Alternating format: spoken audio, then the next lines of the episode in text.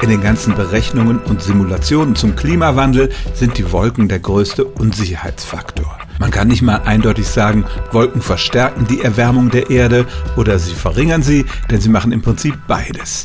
Die weißen Wolken strahlen viel Licht, was vom Weltall kommt, zurück. Das ist im Prinzip kühlend. Gleichzeitig wirken sie aber wie eine Art isolierender Mantel für die Erde und lassen die Wärme nicht so gut nach draußen. Unterschiedliche Wolkentypen haben unterschiedliche Wirkungen. Das zweite Problem ist, dass anders als Temperatur oder Luftdruck die Bewölkung der Erde nicht sehr gut erfasst wird. Vor ein paar Jahren sind Forscher hingegangen und haben sich zumindest aus den letzten 30 Jahren Bewölkungsdaten zusammengesucht und sind zu dem Schluss gekommen, ja, das Wolkengeschehen auf der Erde verändert sich im Zuge des Klimawandels.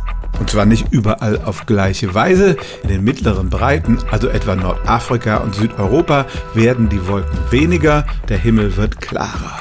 Oberhalb des 50. Breitengrades, also nördlich von Berlin dagegen, wird die Bewölkung eher stärker. Die Zonen mit viel Niederschlag verschieben sich nach Norden bzw. auf der Südhalbkugel nach Süden. Und generell reichen die Wolken höher in die Atmosphäre rein. Wenn man das alles zusammennimmt, dann ist diese veränderte Bewölkung nicht nur eine Folge des Klimawandels, sondern sie treibt ihn auch weiter an. Es ist also ein rückgekoppelter Prozess.